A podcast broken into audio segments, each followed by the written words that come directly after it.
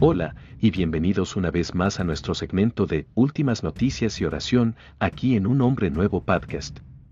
Yo soy Gerardo David, su anfitrión, su amado hermano en Cristo Jesús, y les traigo las últimas noticias y la oración de hoy.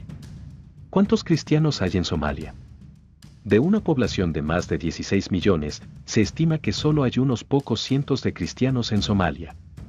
Es muy difícil saberlo, dado el secreto al que se ven obligados. ¿Cómo es la persecución en Somalia? Es imposible admitir públicamente su fe cristiana en Somalia y la vida de iglesia es inexistente. El Islam se considera una parte crucial de la identidad somalí, y si se sospecha que algún somalí se ha convertido al cristianismo, corre un gran peligro. Los miembros de su familia, clan o comunidad los acosarán, intimidarán o incluso los matarán.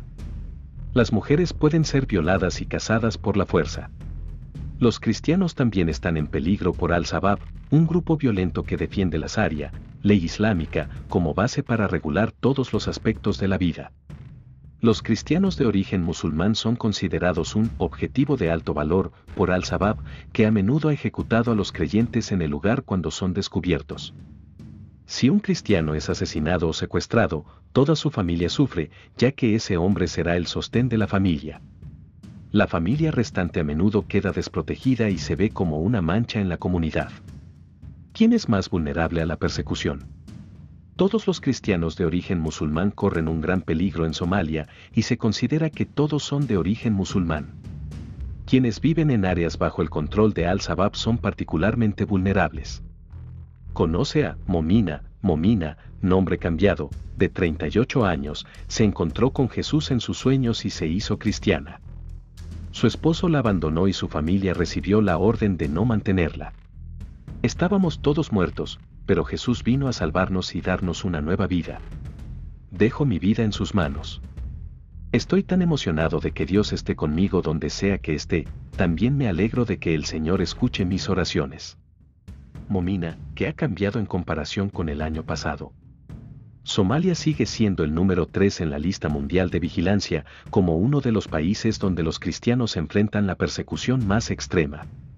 La presión sobre los cristianos permanece en un nivel extremo.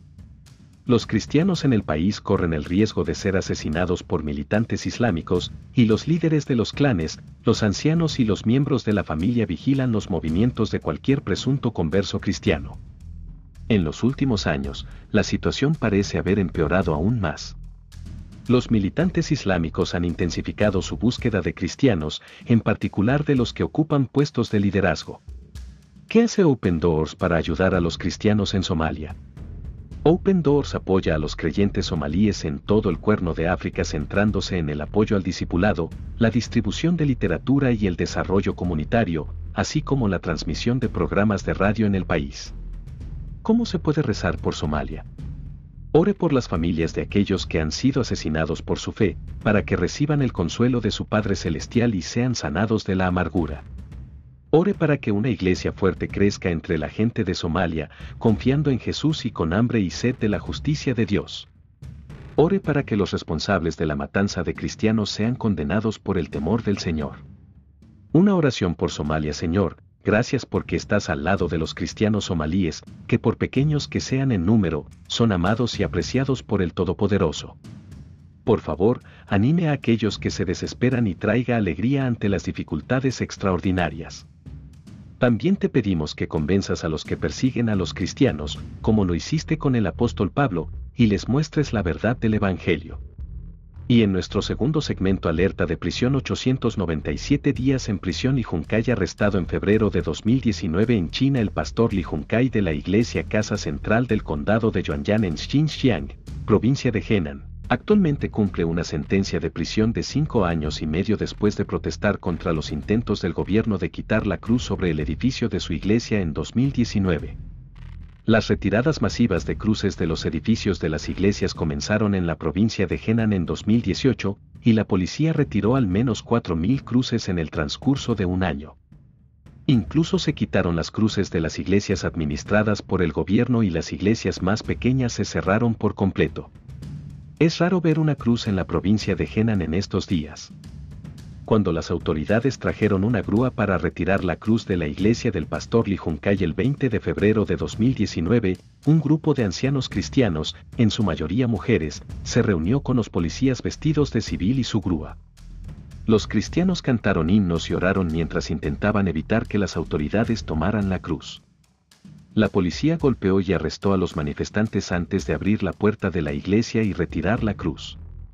El pastor Li Junkai les dijo a los trabajadores que debían proceder de acuerdo con la ley y que se oponía a la remoción de las cruces. Fue arrestado y acusado de perturbar el servicio público. Al día siguiente, las autoridades de asuntos religiosos retiraron los letreros del interior del edificio de la iglesia y obligó a los miembros de la iglesia a enarbolar la bandera nacional de China desde el frente de la iglesia. Ahora se requiere que muchas iglesias hagan lo mismo, además de colgar una imagen del presidente Hu Jinping en el santuario e instalar cámaras de seguridad frente a la congregación. El pastor Li Junkai fue acusado de malversación y obstrucción a la administración del gobierno, sentenciado a cinco años y medio de prisión y multado por más de 7 mil pesos dólares. La iglesia de la Casa Central del Condado de Yuanyang fue una iglesia de las tres autonomías administrada por el gobierno hasta 2013, cuando se fusionó con una iglesia en una casa local.